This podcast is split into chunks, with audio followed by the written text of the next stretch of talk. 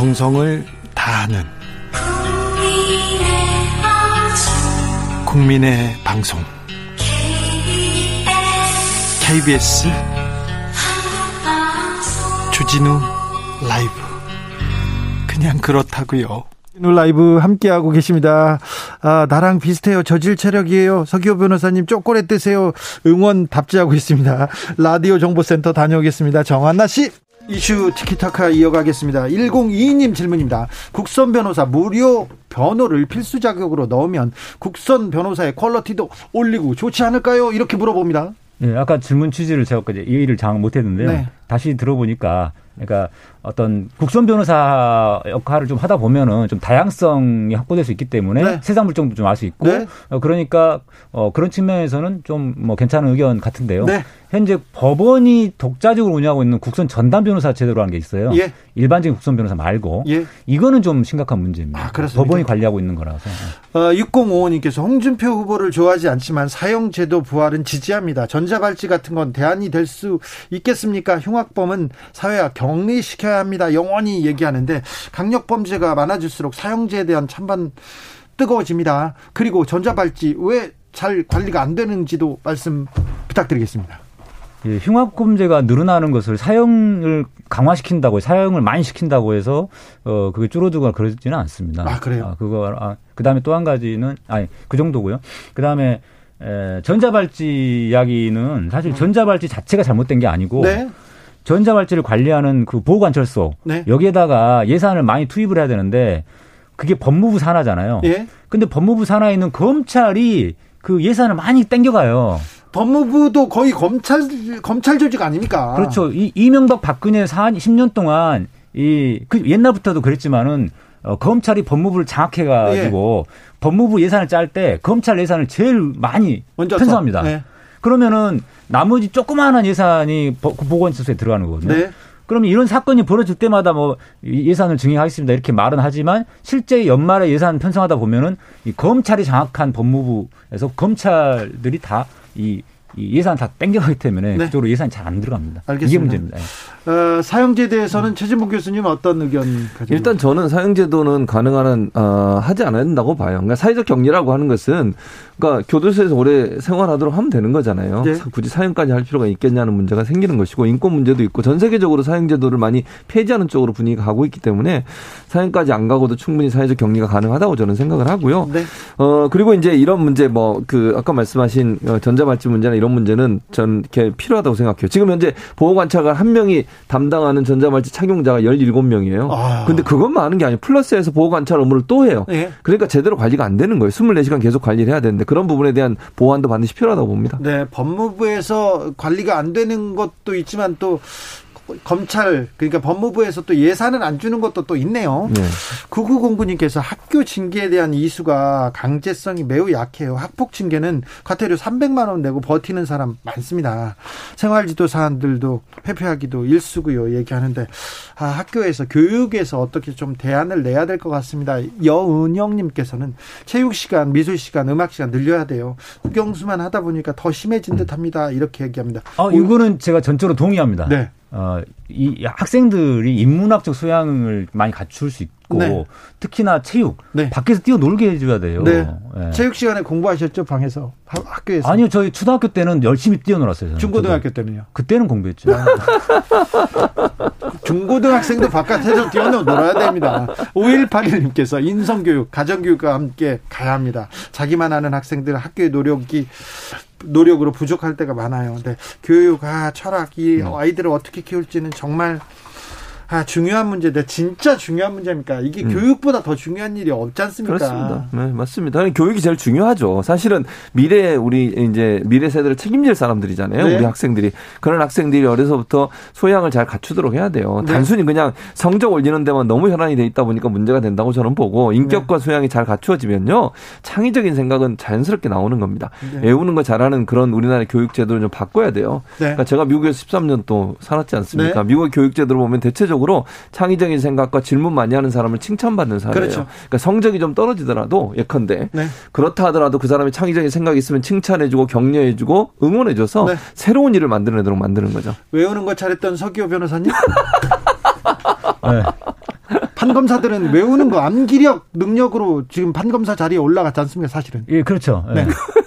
그렇죠. 네. 그 판사들, 검사들도 다른 교육도 좀 더 많이 해야 되는데 인성 교육, 경험 뭐 그렇습니다. 많이 읽고요. 예, 그럼요. 그러니까 판사들이 법학 공부만 하면 안 되고 네. 네. 예, 인문학 공부도 많이 해야 되고 책도 많이 읽어야 되는데 판사들이 왜 책을 안 읽느냐? 네. 이걸 사건 기록이 세로로 이렇게 어, 너무 많아요. 넘어가기 때문에 아. 아니 그게 아니라 넘기는 방식이 어. 세로 넘기잖아요. 네, 네, 위아래로. 네, 책도 세로 근데 책, 책은 가로로 넘기잖아요. 네. 이게 어색하다고. 네. 그래서 판사들이 책을 안 읽어요. 석유 에너지 올라왔습니다. 그러니까요. 예, 한 1년에 1년 아우 좋았어요. 사건 기록도 아. 가로로 좀 만들어야 되겠습니까? 아니죠. 책을, 책을 세로로 넘겨야죠. 그래야지 판사들이 책을 읽다니까. 아, 요즘은 다 이렇게 전자책으로 읽으시잖아요. 아, 알겠습니다. 자, 권혁호님께서 우리 아들 초등학교 3학년인데 아직 도덕 과목을 한 번도 안 왔대나요? 아이고. 걱정입니다. 네. 자, 정치 얘기 조금만 해보겠습니다. 윤석열 후보가 유경수 여사의 생가를 찾았습니다. 그래서 우익 인사들이 굉장히 좀 비판하고 있는데요. 요거 어떻게 보셨어요? 그러니까 이제 윤석열 후보 입장은 정치적인 행보죠. 사실은 네. 이제 박근혜 전 대통령을 어쨌든 수사했고 그리고 국정농단 수사를 통해서 박근혜 전 대통령이 지금 감옥에 가 있지 않습니까? 그런 부분에서 불평과 불만이 많아요. 네. 그런데 그 사람들을 끌어들이려는 선 전략적 선택인 거죠, 결국은. 네. 근데 그런 부분들이 어찌 보면 양쪽으로도 비판을 받아요. 예. 첫째는요. 지금 조원진 그 총재 같은 경우도 뭐라고 네. 얘기했냐면 박근혜 전 대통령 그렇게 어렵게 만들어 놓고 어디 거기를 가느냐 이렇게 비판을 하고 있고 예. 반대쪽 쪽에서는 본인이 했던 수사를 부정하는 거냐 그러면 박근혜 전 대통령 어, 어머니 대신 유경수가 생각하는 것은 결국 정치적인 목적과 이유를 위해서 본인이 했던 국정조사 수사에 대해서 네. 상당히 부정적으로 볼 수 있는 이미지를 만들어내는 건 비판이 있는 것이고요. 네. 또 본인이 박근혜 전 대통령이 감옥에 있는 것에 대해서 대구 가서 그런 얘기도 했잖아요. 네. 좀 안타깝다. 이 말을 했거든요. 네. 그럼 본인은 수사하고 그건 어떻게 얘기를 할 거예요? 충돌되는 문제잖아요. 네. 명확한 입장을 밝힐 필요가 있다는 생각이 듭니다. 뭐 홍길동 작전도 아니고 왜, 왜 말을 못 하는지 모르겠어요. 서기업 변호사님. 음. 예. 어, 뭐 이게 저, 정치가 이제 대선에서 표를 얻으려고 네. 막 여기저기 다니는 셈인데요. 예, 이 사람이 만약에 아니 죄송합니다. 이분이 네. 네. 이 예비 후보가 네. 그냥 다른 분이라면은 검사 네. 검찰총장이 아니고 다른 분이었다면 뭐 문제가 안 될 수 있죠. 그렇죠. 하지만은 검찰총장으로서 또 서울중앙지검 시정 중앙지검장 시절에 네. 그런 수사를 했던 사람이 이런 행보를 하는 게 굉장히 안 맞다라는 네. 거죠. 예. 굉장히 안 맞습니까? 네. 아니 본인이 정의와 공정을 외치는 사람이잖아요. 네. 늘 그렇게 얘기하고 지금도 본인의 트레이드 마크를 정의와 공정으로 세우고 있는 분이에요. 네. 그러면 본인이 했던 정, 수사에 대해서는 공정과 정의를 가지고 한 거라고 본인 주장하시잖아요. 네. 그럼 그건 인정해야죠. 박근혜 전 대통령이 문제가 있다 얘기해야 되는 거 아닙니까? 그렇게 국정농단 한 사람은 문제가 있다라고 얘기를 하는 게 맞다고 문제가 있죠. 문제가 있죠. 근데 그 얘기를 안 하니까 문제라고 봐요. 뭐 예를 들면 찾아가서라도 뭐 찾아갈 수 있습니다. 물경수 여사 그 거기에 생가에 대신 그 질문이 들어오면 박근혜 전 대통령 문제가 있다. 국정농단 했다라고 얘기하고 비판적 입장을 표하는 것이 본인의 정체성을 유지하는 방법이라는 거죠. 홍길동 작전. 정치인들은 또 그렇게 얘기하지 않잖아요. 네, 그렇죠? 네. 네, 제대로 하려면 생각 방문하셨어 음. 어, 어쩌다가 그런 따님을 낳으셨습니까? 아이고.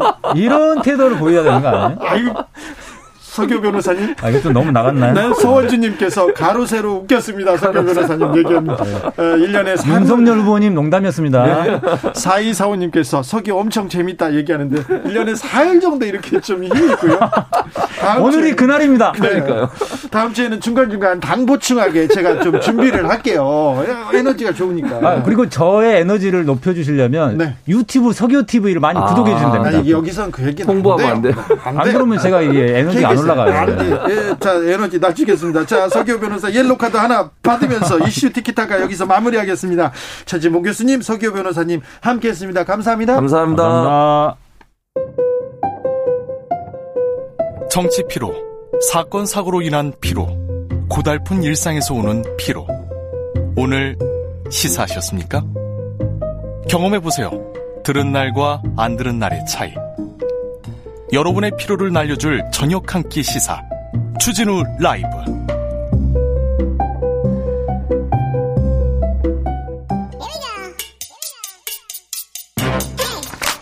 뉴스를 향한 진지한 고민 기자들의 수다 라이브 기자실을 찾은 오늘의 기자는 팔로 뛰는 기자입니다. 한결의 김민아 기자 어서 오세요. 네, 안녕하세요. 네. 요즘 뭐 때문에 바빠요? 아, 이제 경선 버스가 출발을 해서요. 네. 오늘부터 저희 그 국민의힘에서는 선관위 회의도 열고 네. 티격태격 싸우기도 하고 네. M1 필리핀 로 두테르테 대통령까지 오, 소환되는 네. 두테르테 시끄럽습니다. 네, 네 맞습니다. 뜨겁더라고요. 네. 자, 9월 정기국회 시작됐는데 맞습니다. 아, 문재인 대통령 임기 중에 마지막 정기국회입니다. 맞습니다. 자, 정기국회에서 일 좀 해야 될 텐데 어떤 일이 있습니까? 네, 오늘 개회식 시작으로 100일 동안 그러니까 12월 9일까지 국회가 열립니다. 시, 시, 자, 12월 9일입니다. 그동안 뭘 해야 됩니까? 네, 일단 가을 국회에 항상 했었던 국정감사가 있고요. 아, 국정감사. 네, 네. 3주 동안 진행이 되는 국정감사가 있고 또 가장 가깝게는 교섭단체 대표 연설, 네. 대정부 질문 그리고 내년도 예산안 정부 시정 연설 등의 일정이 오늘 확정이 됐고요. 네. 이번 정기국회는 아무래도 직전에 언론중재법 어떻게 되는지가 초미의 관심사였기 때문에 아마 그 기류가 계속 좀 이어지게 될 것 같습니다. 민주당에서 언론중재법 앞에다 이렇게 뚜붕 띄워놓고 어? 다른 데서 법안을 막 통과하고 이런 작전을 쓰는 건 아닙니까? 아, 일단 패키지로 이것저것 같이 묶어서 한번 해보겠다 이렇게 이야기를 하고 나왔는데 네. 어느 정도 국민의힘에서 받아줄지를 사실 저는 확신을 못하겠습니다. 자, 언론중재법 말고 이번 정기국회 내가는 뭡니까? 아, 언론중재법 있을 수 있고 또 지금 어, 어제 정부가 제, 국회에 제출한 사상 최대 규모의 604조 원 슈퍼 예산안, 예산. 네. 네, 예산안은 항상 가을 국회에서 좀 관심사였고 여야가 팽팽하게 맞붙는 것이었고요. 그리고요. 또 윤희숙 국회 국민의힘 의원의 사퇴안을 과연 처리할 것인가 이것도 관심사입니다. 네, 요 관심사인데 이번 국회에서 어떻게 처리하는지 좀 잘 지켜보겠습니다. 네. 자, 윤희석 의원은 방 뺐어요? 그렇습니다. 윤희석 의원 그 보좌진이 사실 제일 좀 황당한 지금 상황에 처한 게 아닐까 이렇게 생각이 되는데요. 예. 의원 직은 유지를 하고 있지만 일단 방에 있던 보좌진들은 다 이제 집으로 돌려보냈고 의원도 예. 출근을 하지 않고 있습니다. 본인의 의지가 좀 강력합니까? 네, 맞습니다. 또좀 한다면 한다는 스타일이신가 봐요. 예? 그래서 국민의힘 지도부에서도 거듭 이제 어, 그 사퇴 의사를 거둬달라라고 네.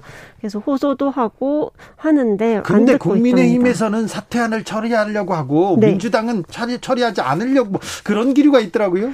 아 그러게요. 좀 속내는 양쪽 당 다 복잡할 것 같은데요. 예? 국민의힘에서도 어, 우리는 이것을 처리해야 한다. 윤희숙 의원은 사실 어떻게 보면은 좀 순교사처럼 묘사를 하고 있는데 네? 실제로 본회의에 들어가서 진짜로 처리를 할지 저는 그걸 사실 확신을 못 하겠거든요. 네? 또 민주당에서도 어, 우리도 처리할 수 있다 이렇게 으름장을 놓긴 하는데 민주당이 의원 그 사퇴안을 처리를 한다면 그러면 민주당에서 그 네. 권익위 조사로 걸렸던 의원들은 왜 가만히 있습니까? 이런 비판을 돌려받을 수 있다고 좀 우려하는 것 같습니다. 그렇죠. 국민의힘에서도 또 다른 특기 의혹 받은 사람도 있고요. 네네 맞습니다. 자, 국민의힘에서 지금 출입하잖아요. 네. 가장 뜨거운 거는 지금 홍준표입니다. 맞습니다. 홍준표의 상승세 무섭습니까? 그렇습니다. 무야홍이라는 말이 진짜로 사실이 돼가고 있는 것 같은데요. 무야홍요? 무조건 야당 후보는 홍준표라고. 무야홍? 네, 홍준표 의원이 그 홍준표 계속 말하고 다니는 어, 온라, 온라인상에서 인기를 끌고 있는 말이라고 합니다. 뭐 하나 만들었네요. 네. 네.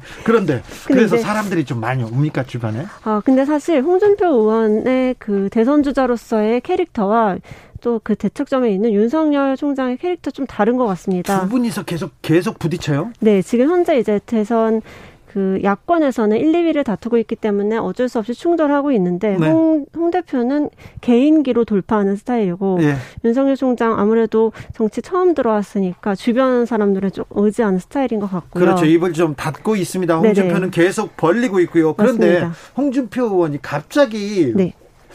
이 상승세 원인을 어디에서 찾아야 될까요? 저희도 이제 여러분들한테 여쭤봤는데 한 세 가지 정도로 생각할 수 있을 것 같아요. 원래 가지고 있던 홍준표의 저력이 이번에 네. 지금 다시 드러나게 되는 것이다. 이런 저력 만만치 않고요. 네네. 일단 2017년 대선 때도 그 보수 진영에서 당연히 망한 선거라는 그 그렇죠. 무거운 네, 네. 그런 이름표를 가지고 나갔지만 또 어느 정도 지지율을 네, 네. 선전을 하고 2위를 했었죠. 망한 뭐 집에 집을 뭐 이렇게 세운 게 누구냐 이렇게 맞습니다. 얘기합니다. 그거는 바로 홍준표 그 개인기라고 많이 얘기를 했었는데 그게 드러났다는 그런 분석이 사실은 있습니다. 또 홍준표 후보 설화 말 많이 하고 말 잘하고 거기에서 또 발목 잡히는데 근데 이상하게 홍준표 의원의 입이 지금 윤석열의 입을 확실히 능가하고 있는 것 같아요. 그러게요. 송준표 의원이 좀 머리를 잘 쓰신 것 같은 게 지금 국민의힘에서 약간 새로운 기류 로 떠오른 게 이준석 대표를 상징으로 하는 20, 30대, 40대 뭐 이렇게 될 텐데 홍준표 의원이 거기를 이제 공략을 한 거죠. 20, 30대 젊은 층에서는 홍준표 후보 인기가 있다면서요? 그 왜냐면 윤석열 총장이 어, 말을 주저주저 하고 이랬다 저랬다 하고 뭔가 좀 말실수도 있었고 이렇게 좀 그 잘못된 꼴을 잘 못 차는 그런 모습을 보일 때마다 홍 대표가 나와서 굉장히 시원하게 한마디씩 한, 한 것. 그것이, 어, 좀, MZ 세대한테 오히려 먹힌 거 아닌가. 이런 분석이 나오더라고요. 이준석 대표가 20, 30대 남성들한테 좀 인기가 있는데, 윤 네네. 총장하고 이렇게 윤 후보하고 갈등하는데, 여기에서도 홍준표 후보는 이준석 편을 들어가지고. 맞습니다. 그 사람들한테 또 좀, 어, 표를 얻고요. 네네. 오히려 유승민 후보는 친유 그 논란 때문에 이준석 후보랑 같이 이제 뭔가를 하는 거를 너무 이제 못하게 못하고 있었죠. 네, 오히려. 오히려 발목이 그런데. 그 사이를 홍준표 후보가 뚫고 들어가서 네. 그래서 이준석이 가지고 있던 그런 좀 신선한 모습을 오히려 자기가 체화를 하게 된 거죠. 윤석열 후보 진영에서는 네.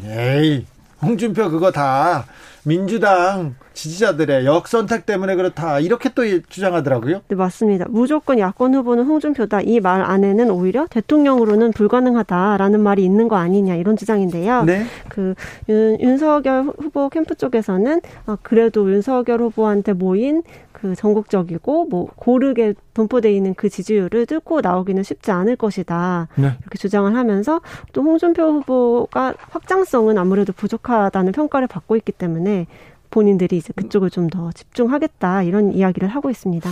그러면 그 확장성을 위해서 중도로 윤석열 후보가 전진할까요? 아니면 그 집토끼를 잡기 위해서 더 우쪽으로 이렇게 행군을 계속할까요? 저는 지금까지는 아직도 오른쪽으로 많이 가는 행보를 보이고 있다 이렇게 평가를 할 수 있을 것 같아요. 더 오른쪽으로 갈 것 같아요. 네, 어제 그저께 충북 지역을 돌면서 네. 충남 충북 돌면서 유경수 씨그 그 여사의, 네, 네 여사의 그 생가를 방문했던 그거를 보면서 네. 되게 지지층한테 많이 어필을 하려는구나 이런 생각을 하게 되었습니다. 역선택, 경선율 굉장히 뜨거운데요. 네. 오늘 정홍원 선관위원장 대선 주자들 과의 좀 갈등을 좀 희석시키기 위해서 국민의힘 간담회가 있었어요. 좀 맞습니다. 어땠습니까? 어, 오늘 그 역선택 조항을 넣는 것에 찬성하는 쪽과 반대하는 쪽 이야기를 모두 다 들었는데 방금 전에 홍준표 의원이 또 본인 그 페이스북에 어, 역선택 조항 넣지 말자는 의견이 훨씬 많았다. 예. 결국 일부 후보 편들어 주려고 이런 논란을 끄집어냈었던 거 아니냐 이렇게 비판하는 글을 올렸습니다. 네. 좀 오늘 나왔던 그 대리인 자격으로 장재원 의원, 뭐 박대출 의원 그리고 오신환 전, 전 의원 등등이 정, 그 정홍원 선관위원장을 만나서 얘기를 좀 했는데요. 아무래도 그 역선택 관련해서는 양쪽 진영이 굉장히 팽팽하게 아, 맞붙고 민감해요. 있어서 예민해요. 결정을 쉽게 내리기는 쉽지가 않을 것 같습니다. 네. 김종인 비대위원장은 어떻습니까, 요새? 아, 비대위원장은 이쪽 기웃 저쪽 기웃 하시면서 네. 좀 최종 후보가 선출되기를 기다리고 있는 거 아닐까 이렇게 생각이 드는데요. 네, 김종인 전 비대위원장하고 윤석열 후보하고 만나는 자리에 역술인이 같이 갔어요? 네 네 그렇다고 합니다. 네. 그 역술인과 이제 정가윤 전 국회 부의장 이렇게 네 분이서 식사했다고 하는데 그 이 아무개 씨 김종인 비대위원장하고 가까운 그분 말하시는 거죠? 네 네 맞습니다. 네. 그 자리에 이제 원래는 김종인 위원장과 그 역술인 두 네. 사람의 식사 약속이 있었는데.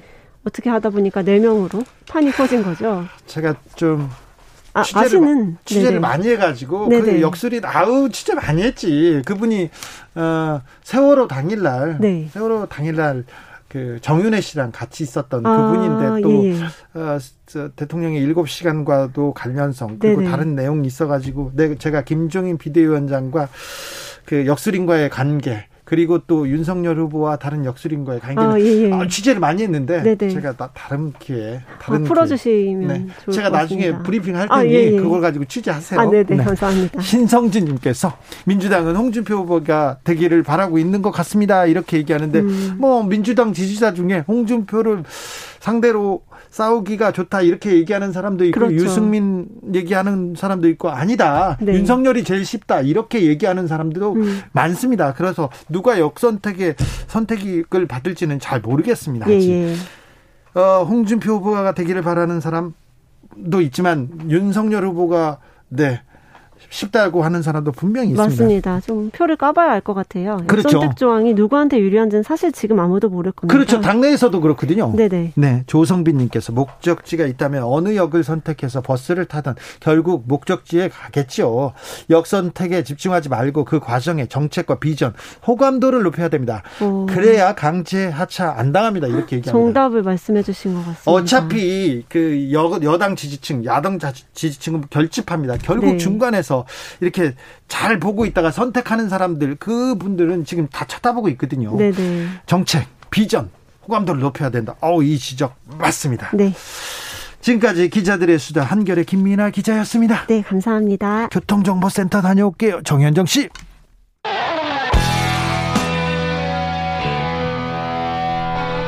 스치기만 해도 똑똑해진다. 드라이브 스루 시사 주진우 라이브.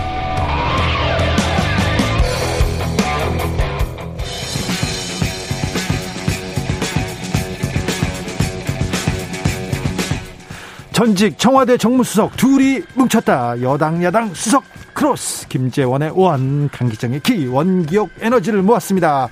원기옥 냉철하고 확실한 분석 귀에 착착 감기입니다. 걸쭉한 입담 주진우 라이브 특급 조합입니다. 강기정 전 청와대 정무수석 어서 오세요. 네 안녕하십니까. 김재원 국민의힘 최고위원 어서 오세요. 안녕하세요. 네 궁금한 게 많습니다. 바로 바로 달려가 보겠습니다. 임종호님도 아니 그게 아니라 야당에서 대통령이 나오더라도 그나마 홍준표가 낫다고 생각하는 민주당 지지자가 많겠지 얘기하는데 역선택 뜨겁 뜨거운데 어, 민주당 지지자들은 홍준표가 낫다. 아니다. 윤석열이 낫다. 이거 어떻게 어떻게 보세요? 우선 저희들은 역선택을 할 수가 없는데 만약 역선택을 한다면요. 네. 글쎄 누구를 해야 될까요? 저희 제가 만약 역선택 기회가 있다면 네. 저는 윤석열을 뽑을 것 같아요. 윤석열이 흠결이 훨씬 많으니까. 그런데 문제는 지금 역선택할 의사가 없어요. 저희들이 자꾸 국민의힘에서는 역선택을 뭐 방지해야 된다, 안 해야 된다. 근데 지금 김재원 우리 최고위원은 우리 추미애 후보를 찍는다고 저 민주당 선거인단에 들어와 있잖아요. 들어오셨어요? 예. 들어왔다 그래서 저희들 아무 뭐 간섭 않거든요. 네. 예, 투표할 수 있도록 김재원 선거인단으로 최고위원 응원합니다. 아니 일단 뭐 그 말씀하셨으니까 그 문제부터 한번 네. 여쭤볼게요. 아니 우리 강기정 수석께서 내가 그 저 선거인단에서 쫓겨났다고 몇 번이나 나한테 이야기했는데 그 쫓아내놓고 지금은 또 그 그냥 남아 남겨놨다고 이야기한 건 또 뭐죠? 쫓겨나셨어요? 아니 저 지난번에도 그러고 방송에서도 나와서 아니 그 우리 저 선거인단에서 배제했다고 두 번 세번 이야기했는데 아니 민주당이 어떻게 그 국민 선거인단을 특정인을 쫓아내고 골라내고 이럴 지난, 수 있나요? 지난번에 몇 번 이야기했는데 아마 제, 그동안에 문제가 될 것 같으니까 다시 몰래 아니, 또 집어넣은 것 같아요. 취지는 김재원 최고위원님은 나무당 신경 쓰지 마시고 저 국민의힘이나 잘 경선 버스나 출발시켜라 이런 취지죠. 근데 지난번에 저, 저 속간했다고 두 번이나 이야기 어떻게 속간냅니까? 자, 안, 안 속간했대요. 김재원, 김재원 최고위원님. 안 속간했어요. 네, 아니, 그, 저, 지난번에 저 쫓아냈다고 하면서 이야기할 때는 그 이후로 저한테 아무 통보가 없어서 진짜 네. 쫓아냈구나 싶었는데. 아니 저한테 한번 여쭤봐야죠. 그때는 아, 뭘, 덕담 뭐, 수준으로 이야기한 거지. 그걸 언론에 이야기하면서 묻지도 않고 합니까? 덕담이래요. 투표하시면 돼요. 김재원 덕담이 아니고 그 방송에 나와서 이야기했어요. 아니, 투표할 수 있어요. 투표할 수 있어요. 확실해? 네. 예. 네. 우리는 민주당은 역선택 이런 거 신경 안 씁니다. 자, 김재현 최고위원. 네. 국민의힘 역선택 논란 어떻게 돼가고 있습니까? 저, 저 국민의힘에서 역선택 이야기가 나온 것은 음. 그 이제 민주당은 여론조사 경선을 여론조사로서 20%를 반영하는데 그 100% 전체 그 선거인, 선거인단. 선거인단 중에서 20%는 여론조사로 반영하는데 처음부터 지지 정당을 물어서 예. 그 민주당 지지자가 아니라고 하면 특히 뭐 국민의힘 지지자라 하면 아예 대상에서 제외하거든요. 아 그래요? 예. 그 그렇게 여론 아니요 지금은 우리는 권리당원 50% 국민선거인단 50%. 여론조사는 안. 여론조사는 안 하고 네. 그 민주당이 기단이다 묻지 않고 네. 무조건 선거인단 그러니까 김재원 우리 최고위원도 우리 선거인단이 아니, 됩니다. 아니, 나중에 네. 아니 그 국민선거인단은 네. 각자 자기가 이제 선거인단 되겠다고 예, 예. 해서 들어간 사람이고 그 여론조사 20%안 들어와요 있어요. 지금 우리는. 그냥 5대 5입니다. 당원 50%, 선거인단 50%. 그래요? 예, 예. 그런데 여론조사에 왜 저 국민의 국민의힘 지지자는 다 배제하고 여론조사 한다고. 아, 이제 그것은 우리가 9명 중에 6명으로 컷오프 이렇게 할 때 있잖아요. 1차 네. 때. 네. 이때는 어떻게 하냐면, 어, 여론조사 50%로 하고 당원 50% 합니다. 근데 지금 제가 알기로 마지막에 네. 국민선거인단 있고 음. 그 여론조사 20% 반영하는 걸로 아는데 하여튼 뭐 예, 그거는 예. 뭐 제가 그 우리는 역선택 조항이 없습니다 사실은. 아니, 역선택 방지를 위해서 처음부터 최초로 묻는 것이 바로 정당 지지자부터 묻잖아요. 그렇죠, 그렇죠. 예, 그렇게 하기 때문에 아예 역선택 방지 조항을 제도화하고 있어요. 그리고 당은 당규에 그게 규정되어 있는데 우리 당에서는 그 역선택 방지 문안을 저 포함시킬 수 있다라고 당규에 되어 있기 때문에 이 이걸 포함시킬 것인가 말 건가를 가지고 지금 논란을 벌이고 있는 것이고 어 우리 당 내에서 이제 이 문제를 두고 어, 후보 간의 또 이해관계가 굉장히 달라요. 만약에 그렇죠. 이제 정당 지지자를 어 정당 지지 여부를 물어서 어 특히 민주당 지지자를 배제할 경우에 그때 하고 배제하지 않을 경우에 후보 간의 이해관계가 다르기 때문에 네. 그걸 두고 이제 이야기하고 있는 거예요. 아니 근데 최재형 후보는 그렇다 쳐도 윤석열 후보는 지금 지지율 1위지 않습니까? 거의 야당 야권에서 독보적인 일인데 왜 역선택이 이렇게 민감하게 반응할까요?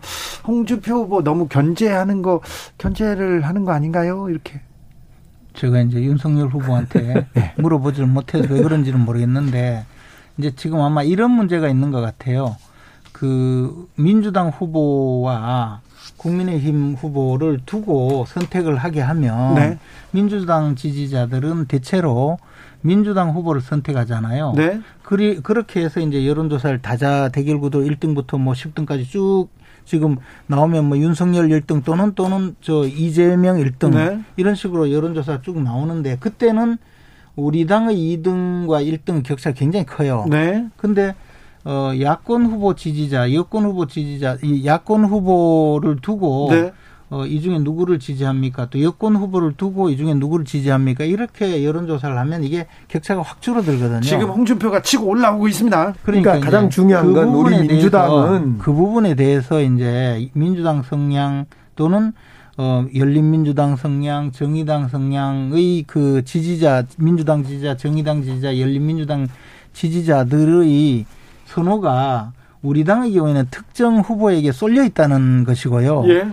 반면에 민주당의 그 후보자들을 두고 각 후보들을 쭉 보면 국민의힘 지지자들의 선호는 그렇게 쏠려 있지 않고 대부분 뭐 비슷하게 분포가 되니까 이제 사실은 어, 민주당의 경우는 굳이 역선택 방지 문항을 넣, 넣거나 넣지 않거나 큰 차이가 없는데 국민의힘의 경우에는 그게 상당한 차이가 생기니까 이게 논란이 되는 그러니까 중요한 건 우리 민주당 또 우리 지지자들은 저 역선택을 할 생각이 없고요. 두 번째로 역선택을 한다 할 때 누구를 역선택할지를 모르겠어요. 그렇죠. 예, 저 개인적으로는 아까도 얘기했지만은 네. 저는 진짜 역선택할 수 있는 기회가 있다면 저는 윤석열을 찍겠어요. 윤석열이가 후보되면 윤석열 후보가 후보되면 제일 민주당 입장에 싸우기가 좋을 것 같아요. 네. 네 그래서 이 고민을 왜 저는 국민의힘은 성 미리 좀 만들어 놓지 룰을 그리고 만들어 놨는데 왜 이걸 움직이려고 하냐, 흐트리려고 하냐. 나는 여기에 문제가 있다고 봐요. 김지현 최고위원님, 이거 이 문제 빨리 결론 나야 되는데 왜 그러냐면 삽바 싸움 한다고 보거든요. 이거 서로 후보 되려고 이렇게 얘기하면서 정홍건 선관위원장 못 믿겠다고 유승민 후보가 사퇴하라 이런 얘기도 하지 않습니까? 그래서 빨리 봉합돼야 되는데요. 6월 5일까지는 아, 참 9월 5일까지는 결정한다고 들었습니다. 네. 지금 논의 과정에 있고 네. 또 이제 지금 저 그 역선택 방지 문항을 넣을 건가 넣지 않을 건가는 어 선관위 그러니까 우리 당의 경선 선관위에서 결정하게 지금 음, 모든 어, 과정이 진행되고 있기 때문에 네. 뭐 최대한 신속하게 결정될 겁니다. 네. 아무튼 빨리 끝나야 되는데 이런 문제는요. 그죠? 어, 빨리 끝날 수 없기 때문에 네. 그 지금 뭐 어, 저, 논란이 계속되는 것 아닌가 생각합니다. 네. 오늘은 또 두테르트로 또, 또 붙었어요. 홍준표, 윤석열. 이건 어떻게 보셨어요?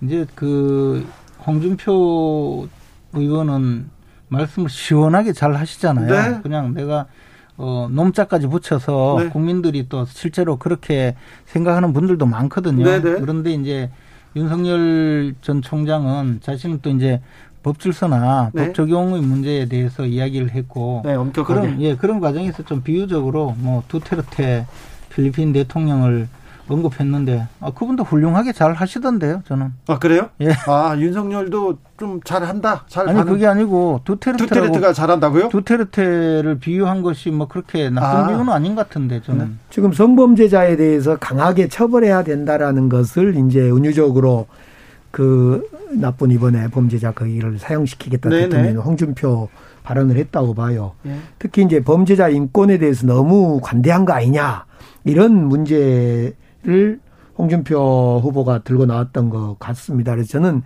전자팔찌 문제라든가 성범죄자 문제라든가 범죄자 인권 문제에 대해서 우리가 한 번쯤 지금쯤 짚어봐야 된다고 봅니다. 저는 네. 그런 점에서 이걸 두테르트냐 아니냐로 논쟁으로 가져가지 말고 나는 보수 야당이면 우리 어쩌면 어쩌 어쩌면 훨씬 더 홍준표식 논리 논리와 논란을 좀 더 가져가야 된다고 봅니다. 그 과거에도 홍준표 의원은 사형 집행하겠다고 네.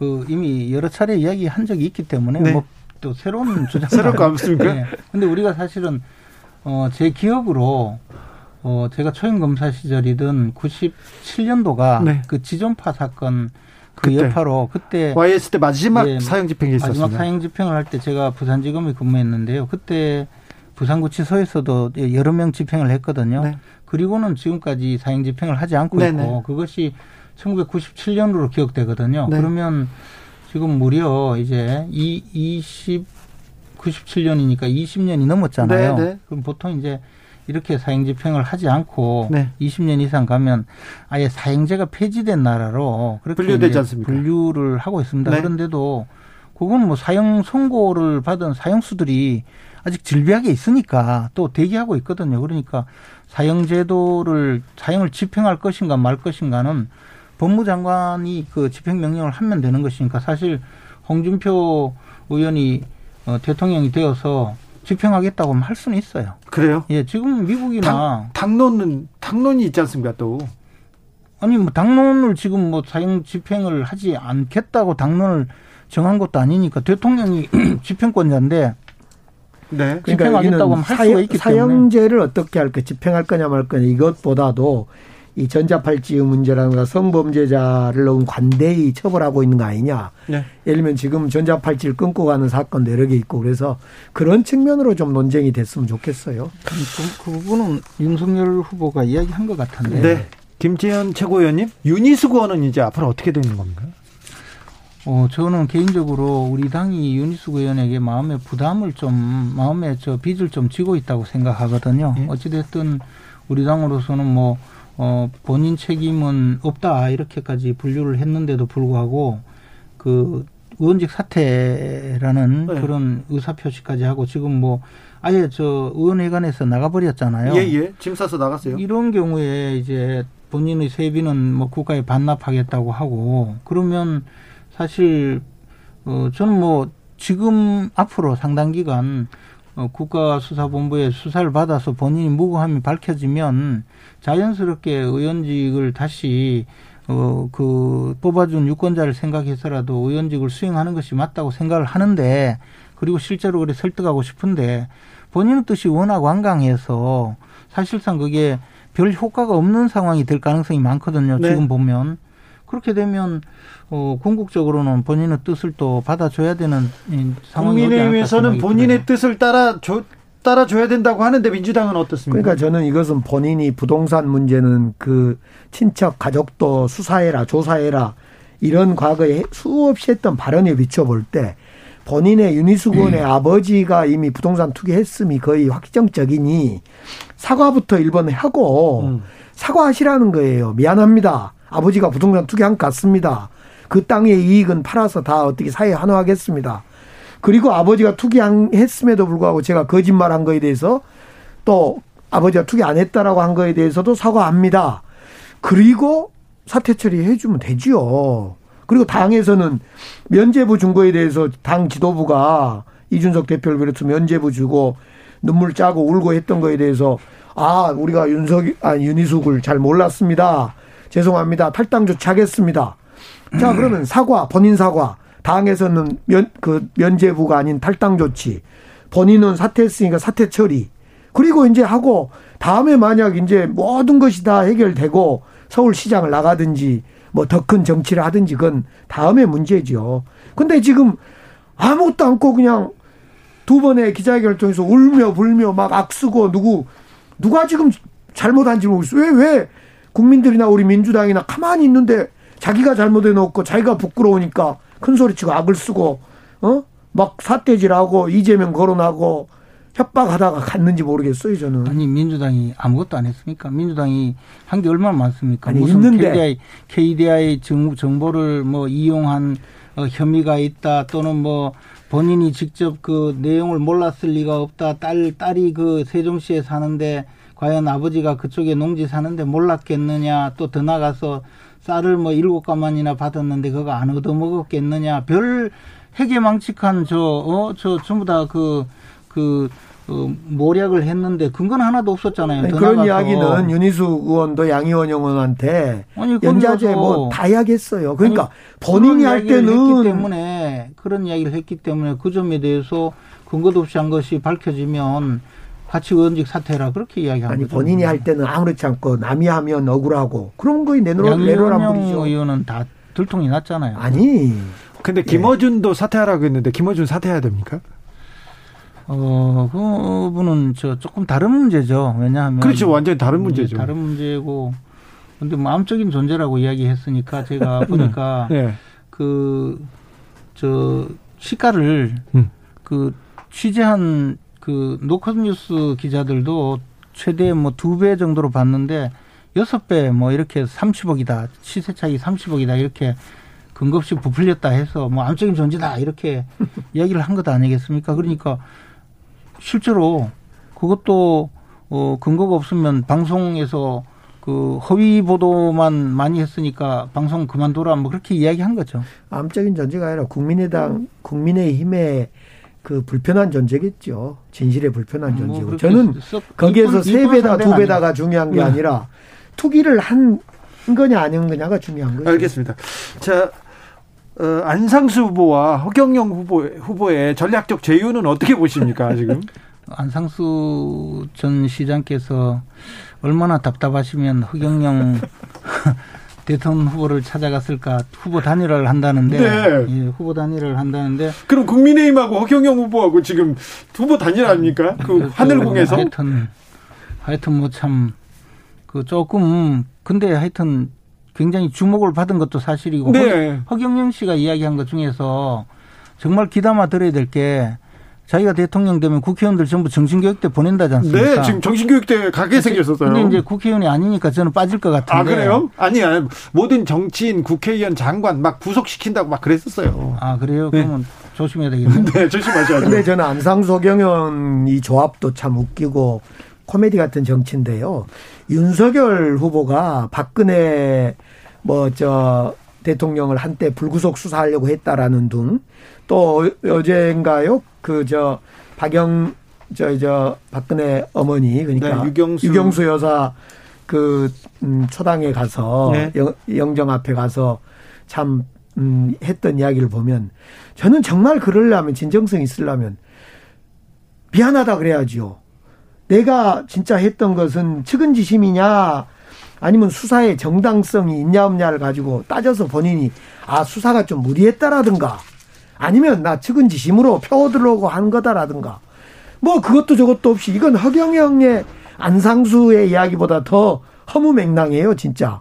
그러면 진짜 검사를 우리 김채고 의원님이 하셨으니까 그런데 지금 수사하고 있는 당시 특검에 수사했거나 이런 사람 어쩌란 거예요? 박근혜 수사했던 사람들.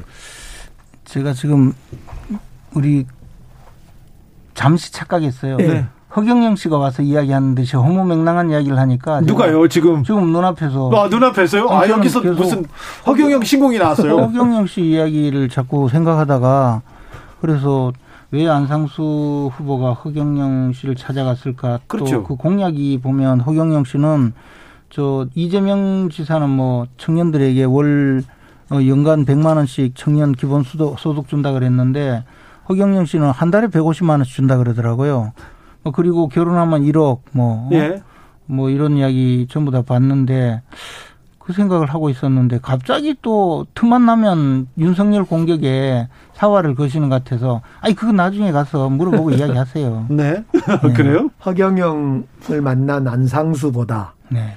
윤석열이 저기 유경수 여사 아, 그 앞에 가서 한 얘기가 더 허무맹랑하더란 이야기예요, 제 이야기는. 음, 그건 뭐 네. 모르겠고. 네. 근데 아무튼 대선 후보가 국민의힘 대선 후보가 그리고 시장까지 하신 분이 하늘궁 찾아간 건 좀 약간 약간 의외였어요. 아 그렇죠. 예, 의외였고 더군다나 이제 허경영 씨가 보여주는 정치가 사실은 어. 좀 그렇잖아요. 뭐 네, 네. 잘못하면 제가 고소당하기 때문에. 네. 근데 어, 우리 당의 후보이시고 유력 그래도 정치인이셨는데 그 가시니까 하여튼 주목은 받았어요. 네. 지금 이제 곧 이제 컷오프가 있거든요. 네, 네. 근데 우리 당에 뭐 대선 후보로 등록한 분이 열다섯 분인가 뭐 이렇다는데 네. 그중에 여덟 명을 추려내니까 아무래도 네. 또 이것저것 또 이제 아무래도 저, 저 후발주자 입장에서 좀 네. 주목을 받으려고 하신 것 아닌가 그런 이벤트를 하신 것 아닌가 생각합니다. 알겠습니다. 민주당 경선 본격적으로 시작됐습니다. 충청권부터 시작돼서 뭐 투표를 시작했는데요. 어떻게 보고 계십니까? 김재현 최고위원은 어떻게 보고 계실까요? 일단 그 이재명 지사의 독주가 계속되는 것 같아요. 네. 그리고 민주당의 이제 이번에 선거 인단으로 그 참여하신 국민선거인단도 네. 사실은 대부분은 민주당 지지 성향이 그렇죠. 아니습니까 지지자들이죠. 예, 그리고 또 기관 당원들이 있고 네. 이분들이 이제 이번 대선에서 누구를 지지해야 가장 그 본선 경쟁력이 있을까 정권 또 어, 계속 유지하는데 누가 도움이 될까 이렇게 생각해서 네. 어, 이재명 지사가 그렇게 문제가 많은 정말 저 도저히 우리가 대통령으로 모시기에는 너무나 꺼림칙한 분이라도 본선에 이기기에는 가장 유력한 분이다 해서 어, 표가 쏠리고 있지 않을까, 더 쏠리지 않을까 그런 생각이 듭니다. 9월 4일, 5일 충청권에서 이제 나오는 것은 당심을 확인하는 내용이고요. 네. 권리당원과 대의원의 투표니까 당심을 확인하는 거고 9월 12일 다음 주 주말에 하는 것은 이제 민심을 확인하는 그때는 이제 한 70만 명의 선거인단 투표가 까지는 그 공개되는 거니까. 그래서 이 9월 4, 5일 날 하는 당심 투표와 9월 11일, 12일 날 하는 한 70만 명의 민심 투표 두 구, 두 주의 당심과 민심을 확인하면 이 경선의 어떤 그, 어, 방향이 잡힐 것 같아요. 아직은 뭐 지금 치열하게 되고 있어서 뭐라고 말할 수는 없습니다. 예. 그렇습니까? 어, 좀, 그, 변화가 조금 있어야, 국민들은 드라마를 원하지 않습니까? 어, 오늘 토론을 보니까 강기정, 아니, 정세균 전 총리, 정세균 후보가 어, 이재명 후보를 강하게 또 압박하시던데요? 정세균 후보는 이제 저평가 우량주다 이렇게 이야기를 하지 않습니까? 네. 그래서 충청권에서 당신과 민심이 다르다.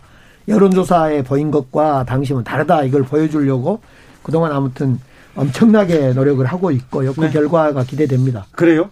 일부러 그래가지고 저평가된 걸 계속 저평가를 유지하고 있습니까? 한 번에 보여주시려고? 아무튼 뭐 저 지지율이 오르지 않는 거에 대해서 매우 안타까워 생각하고 김재원 최고위원님 혼수 좀 부탁드릴게요. 이게 지금 코로나 19 사태가 이제 장기화되니까 국민들이 사실은 물론 뭐 코로나19를 즐기는 분들도 있을 수는 있죠. 근데 대, 대부분의 국민들이 거의 이제 코로나19 집단 우울증에 빠져 있다. 뭐 그럴 정도로 네. 보여져요. 사회 현상 전체가. 네. 이런 상황이기 때문에 국민들이 사실상 약간 약간 메시아를 기다리는 것 아닌가. 예. 정치적으로 우리가 이제 비유를 들자면. 그렇죠. 그래서 좀 강력한 우리를 구제해 줄 그런 메시아 같은 그런 지도자를 어, 구하고 있을 텐데 그렇기 네. 때문에 사실 뭐 그 저 이재명 지사에 대해서 그그 민주당 성향의 지지자, 지지자들은 그래도 저 사람은 강력한 네. 어떤 리더십을 보일 테니까 뭐 형수님한테 욕을 하든 뭐 무상연애를 하든 무료 변론을 받든 뭐 아, 상관없이 네, 또왜 또? 예, 상관없이 그냥 어 저 그래도 그 가장 눈에 띄는 후보이고 음. 가장 눈에 띄지 않는 분이 정세균 후보예요. 네. 그러니까 눈에 띄도록 노력을 하셔야 돼. 지금 물론 뭐 자가격리라서 눈에 띄지 않는 그런 이야기를 하는 것이 아니고 도대체 무슨 주장을 하시는지를 몰라요. 아니 주장은 많이 하고 있는데 그렇다고 해서 허경영 후보를 만나고 그러지는 않습니다. 예, 그렇지만 뭐 제가 최근에 근 한 2주 동안 들은 뉴스 중에 정세균 후보에 관한 뉴스는 그 코로나 19 그 저 자가격리 중이다. 뭐그 뉴스 그래서 우리 경선 연기하자 이 주장한 거 외에는 도대체가 들리는 게 없으니까 그 누구 말대로 좀 세게 하셔야 돼요. 누구 말대로 지지율이 깡패다 이러잖아요. 지지율이 3등이라 하다 보니까 3등? 그렇죠. 3등이죠. 4등 아니에요? 아이, 참 또. 지지율이 1, 2등에 쏠려 있다 보니까 아무래도 주장 자, 주장 자체가 안 보이는 거죠. 자, 원 구성이 어, 마무리됐습니다. 국민의힘에서 야당 뭐 국회 부회장, 상임위원장 7석 가져가게 되면 이번 정기국회에서 이번에는 좀 국회가 일을 좀 할까요? 이번 저 내년 대선까지 또 지방선거까지 네. 워낙 정치 행사가 네. 잡혀 있어서 심도 깊은 논의를 통해서 국회가 어뭐 현안을 해결하기는 좀 어려울 겁니다. 그래서 오히려 여당은 그동안에 미뤄놓은 자신들이 하고 싶은 걸 그냥 빨리 해치우고 네. 대선 현장으로 쫓아가자 뭐 이런 생각을 할 가능성이 있어요. 네. 올해 정기국회에서는 국정감사도 어 여당은 뭐 전혀 국정감사 하지 않, 않으면 좋겠다는 생각을 할 거고 야당은 뭐 대선을 앞두고 국정감사에서 좀 제대로 어, 문제 제기를 하겠다 이런 생각을 할 텐데 결과적으로 보면 별로 성과가 없을 가능성이 큽니다. 원래 큰 선거 앞두고 야당이 국감이나 국회를 정치의 정쟁의 장으로 활용합니다. 특히 우리 민주당은 이제 10월 10일이면 국감 시작할 때쯤에 후보가 이미 결정돼 버리기 때문에 네. 큰 문제 없이 국감에 충실할 거라고 보여지고요. 예. 그럼 민주당은 후보가 뽑히면 후보 중심으로 후보가 내는 공약 그리고 후보가 내놓는 정책 위주로 이렇게 굴러간다고 봐야 됩니까? 과거에도 보면 후보가 되면 결정되면 그 후보가 원팀 정신을 발휘해서 다른 후보들의 어떤 공약도 참고하고요. 궁극적으로 당이 주도하는 선거를 치릅니다. 그래서 당의 정당 정책과 당의 정책을 기본으로 바탕에서 후보의 생각을 얹히게 됩니다. 아, 그렇습니까? 제가 보기에는요. 네. 10월 10일경 그 후보가 선출되죠. 네. 그리고 나면 이제 국민의힘은 11월 5일까지 네. 이제 그때 처음으로 그 네 명의 후보들이 선 선출이 되어서 선발이 되어서 그 토론도 활발하게 하고 네. 서로 간에 뭐 경쟁도 할 텐데 민주당은 이제 그때부터 국민의힘 저 대선 후보 경선에 개입을 하겠죠. 아, 개입해요? 예. 그 오로지 그것만 하지 않겠습니까? 아, 자, 근데 국민의힘은 토론은 합니까? 언제부터 합니까? 스무 번 한다는데. 일이 없어요. 토론도 뭐 스무 번이 지금 예, 경준이 안으로 나와 있는데 네. 뭐다 하든 덜 하든 하여튼 하겠죠. 네. 그리고 또 어, 이번 주 내에 이제 경선 룰이 정해지면 네. 그러면 뭐 곧바로 어, 그 그리워하던 토론이 네. 오매불망하는 토론이 또 우리는. 경선 개입할 의사가 전혀 없으니까요. 경선 버스 잘 출발시키시고 네. 저희들은 다시 한번 말씀드린데 우리 정치한 사람 입장도 그렇고 우리 민주당 입장에서는 그 국민의힘 후보가 누가 되는가를 물론 저희들도 생각은 하겠지만은 예. 그거에 관여할 생각이 전혀 없어요. 그러니까 제발 저희 픽게 되지 마시고 잘 룰 만들어서 하세요. 있고 없고 실제로 관여하게 될 테니까 음. 그야 뭐 어떻게 관여할까요? 계속 역선택 역선택 역선택뿐만 아니고 이제 계속 이저 후보를 저 이리저리 공격도 하고 저 내부에서 논란이 되면 그것을 또 민주당이 또 더 활용해서 부추기고 그런 과정을 아니 하겠죠. 국민의힘은 그렇게 자신 없이 아니 자기 지지층과 자기 후보를 믿지 않고 민주당에 의해서 후보가 뽑힐 거라고 생각하면 좋아요. 저희들이 뽑아줄게요. 허경영 정도 뽑으면 되죠. 아니, 제가 안상수 정도. 아니 제가 계속 이야기하지만 어.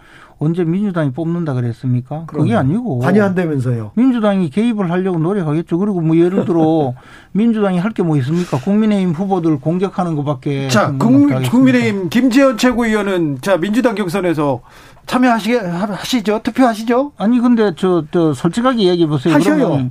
삭제한 거는 아니었어요? 삭제한 적 없어요. 근데 왜 저한테 계속 그랬어요? 아, 아까 이야기했잖아요. 우리 당의 경선에 관여하지 말고 국민의힘 최고위원으로서 고 잘하시라는 뜻에서 그렇게 이야기한 아니 저한테 여쭤봤으면 벌써 삭제했다고 몇 아, 번이나 이야기. 그래서 그래서 누구 아직도 남아 있는지 아닌지 몰라요. 누구 찍으실 거예요? 어그 추미애 찍겠다고 그걸 이야기하면 네. 생각이 조금 달라졌을 수도 있기 때문에 아, 네. 아직 이야기하면 안 됩니다. 알겠습니다. 네. 비밀 투표. 네네. 네. 생각이 아직은 김재원 후보님은 그 9월 아, 어, 어, 저 다음 주 네. 9, 10, 11, 12 이때쯤에 저 투표하라고 갑니다. 1차 네. 투표에 혹시 신청 네, 혹시라도 투표 네, 혹시라도 그 저 명단에 삭제해 놨다가 다시 넣었으면 저한테 이야기하세요. 그래. 1431님께서 각자 자기 집안일 신경들 좀 쓰 세요. 자기 집안 엉망들인데 남의 집 보고 뭐라고 한다고 뭐라 하지 말라고 하는데 남의 집 보고 지금 다 희망을 갖는 것 같아요. 국민의힘도 그렇고 민주당도 그렇고요. 자 걱정이 된다고 국민들이 많이 얘기하는데 네, 잘 되겠죠? 아, 자, 여기서 두 분 보내드리겠습니다. 김재원, 강기정, 강기정, 김재원, 감사합니다. 네. 고맙습니다. 네. 수고하세요. 이적의 걱정 말아요 들, 그대 들으면서 저는 여기서 인사드리겠습니다. 오늘 돌발 퀴즈의 정답 동물의 왕국이었습니다. 동물의 왕국은 KBS 프로그램이죠. 자, 저는 내일 오후 5시 5분에 돌아옵니다. 지금까지 주진우였습니다.